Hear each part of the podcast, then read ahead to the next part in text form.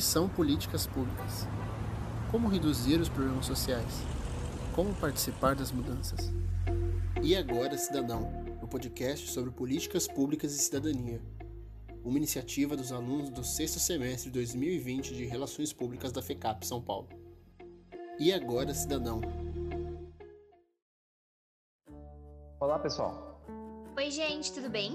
Esse é mais um episódio da série de podcasts E Agora, Cidadão. Eu sou a Marcela. E eu sou o Gabriel. E hoje vamos falar sobre educação especial, seus principais desafios e como nós, cidadãos, devemos visualizar e desenvolver esse importante assunto como política pública. E dando início ao nosso papo, aproveito para ressaltar que, quando o assunto é a acessibilidade de pessoas com deficiências físicas e cognitivas, as escolas públicas brasileiras ainda têm um longo caminho a percorrer. Segundo um estudo feito pela plataforma Q E D U em dois mil e dezesseis, apenas vinte e seis por cento das unidades da rede pública têm dependências acessíveis. Além da ausência de adaptação estrutural, os pais também reclamam da falta de preparo dos profissionais para lidar com essas singularidades, conduzir relações positivas e garantir um ensino com a mesma qualidade para todos, que é o ideal, não é mesmo? Muito bem apontado, Marcela. De acordo com a B N C C, todos os alunos devem possuir educação igualitária e de qualidade, e nada mais justo do que perguntar à população sobre esse tema tão presente e pouco falado no dia a dia. Escute agora o que está na boca do povo e o que o cidadão quer. Fala, povo!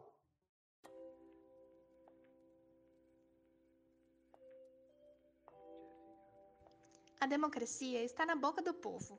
No Fala Povo de hoje, você escutará a opinião da população sobre a criação de escolas voltadas apenas para crianças e jovens com algum tipo de deficiência.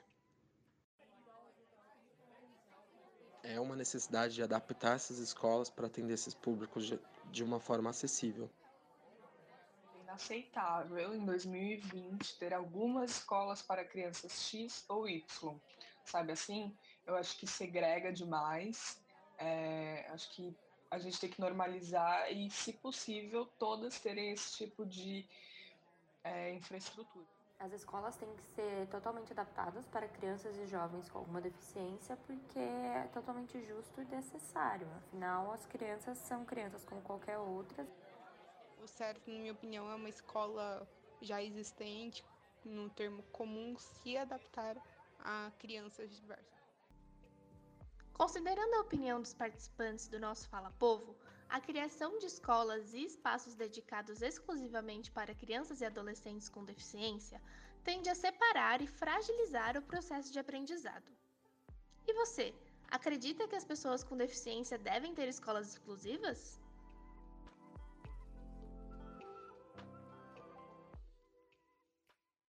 E esse foi mais um Fala Povo.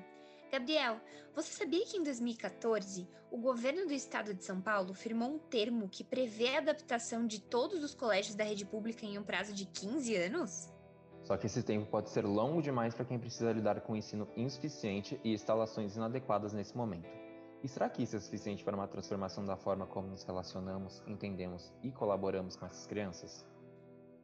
Para discutir esse assunto, convidamos quem enfrenta essas dificuldades no dia a dia para falar como é vencer essa batalha contra a negligência e o que pode ser feito para reverter essa realidade. Nossa convidada é a professora de Educação Infantil e especialista em Neuropsicopedagogia. É com você, Marciane. Eu atuo há vinte e três anos no campo da educação. Já passei por várias correntes, por várias teorias, por várias filosofias, todas tentando buscar o melhor caminho, né, para garantir o acesso, permanência e qualidade de ensino para todos. Exatamente, Marciane. Sabemos que isso não é tarefa fácil. A educação não está à parte da sociedade. A educação caminha junto da sociedade e todo o seu desenvolvimento. Dentro da minha visão de educadora, que passei por momentos em que a inclusão era simplesmente ignorada, as crianças estavam dentro da sala de aula, num contexto que não estava preparado para atender às suas necessidades. O grande documento que norteia a nossa prática pedagógica hoje, ou que deveria nortear, é a B N C C. E para você, ouvinte, que não sabe o que é B N C C, esse documento é a Base Nacional Comum Curricular. Ela guia os educadores para trabalhar e desenvolver as habilidades dos alunos e também garante que todos recebam um ensino igualitário. Dando continuidade ao assunto de inclusão, a gente se depara com adaptações do meio e com a questão da infraestrutura. Nem todas as escolas do nosso enorme país são escolas inclusivas, são escolas dignas de serem chamadas de escolas. Quando falamos em questão de infraestrutura, nós temos um desafio muito maior do que o desafio educacional propriamente dito, porque quando uma escola não tem as mínimas condições de higiene, de conforto, de iluminação, de ventilação, ela não é inclusiva para ninguém. Nem todas as políticas públicas chegam àquela escolinha lá do canto que mais merece uma atenção. Nem todas as professoras, todos os professores têm as mesmas condições de ensino, de pesquisa, de extensão.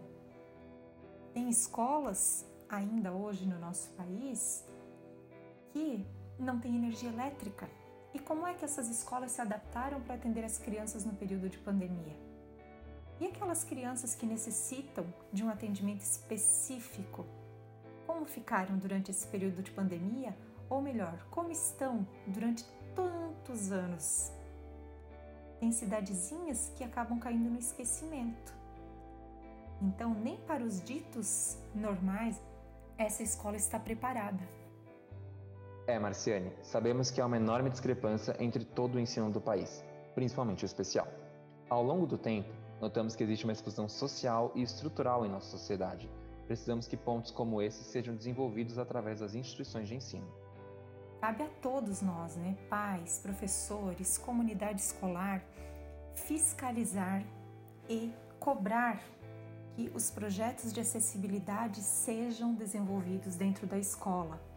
Quando eu falo em projeto de acessibilidade, eu não estou falando apenas de construir uma rampa de acesso. Acessibilidade é muito mais do que isso. Tornar o ambiente acessível significa perceber nos pequenos detalhes possibilidades de aprendizagem.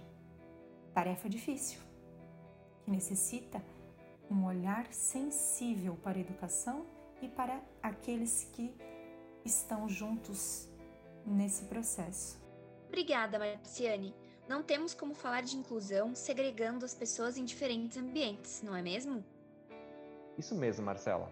Por isso, trouxemos também para você, ouvinte, a opinião de Alcineia Dalmônico, de trinta e nove anos, engenheira química, fiscal sanitarista e mãe do Lucas.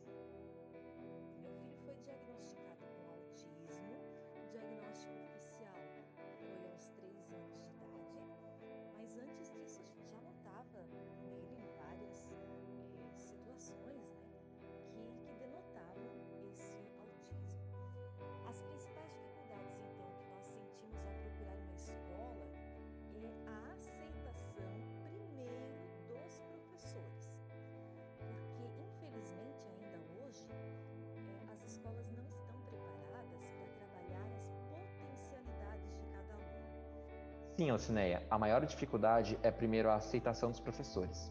Existe muito preconceito e muitas limitações na questão de provas, de escrita e metodologias de ensino. E a inclusão onde fica? Não existe a inclusão de fato, como está escrito na Lei Brasileira da Inclusão, né? E as escolas pouco se empenham para desenvolver essa inclusão também.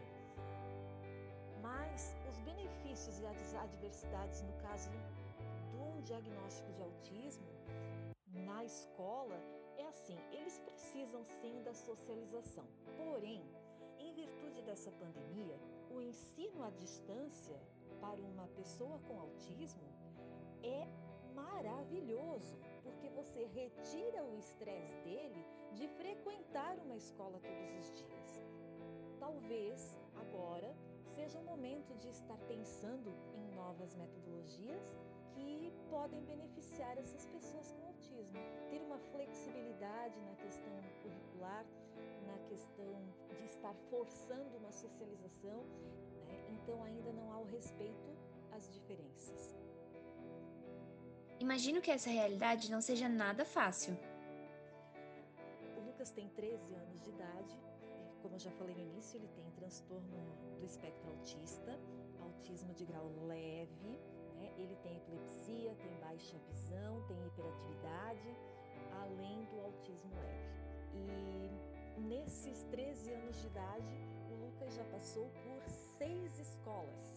Hoje nós temos o privilégio, né, de estar numa escola onde ele é respeitado e, de fato, ele consegue se desenvolver muito bem. Obrigado, Alcineia. Existe um longo caminho a percorrer e muitos desafios a serem superados, e dar voz a quem vive nessa realidade é apenas uma parte de tudo isso, não é mesmo? Todos podem e devem ser agentes de discussão e transformação e ajudar a promover uma mudança que é, antes de tudo, de dentro para fora. Entendermos que educação e acolhimento é um direito para todos, é o primeiro passo dessa jornada. Temos que dar foco a essa política pública, que é essencial em nossas rotinas. E a partir disso, você consegue refletir a importância acerca da educação especial? E qual será seu próximo passo como agente de mudança? E esse foi mais um episódio da série de podcasts E Agora Cidadão. Se você curtiu, compartilhe com mais pessoas e fortaleça essa discussão. Obrigado por escutar! Esse podcast chega até você graças ao trabalho de pesquisa de roteiro feita por Luciana Coique e Marcela Leite, com a produção de Andressa Gutierrez e Gabriel Souza. A apresentação por Gabriel Souza e Marcela Leite, com direção de trabalhos técnicos de Andressa Gutierrez, Gabriel Souza, Luciana Coique e Marcela Leite. A série de podcast E Agora Cidadão é uma produção coletiva dos alunos do sexto semestre de Relações Públicas dois mil e vinte, do Centro Universitário FECAP, sob a orientação dos professores Júlia Lúcia de Oliveira e Marcos Bonfim.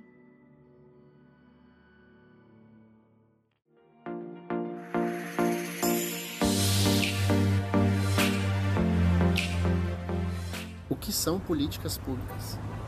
Como reduzir os problemas sociais? Como participar das mudanças? E Agora Cidadão, um podcast sobre políticas públicas e cidadania. Uma iniciativa dos alunos do sexto semestre dois mil e vinte de Relações Públicas da FECAP, São Paulo. E Agora Cidadão.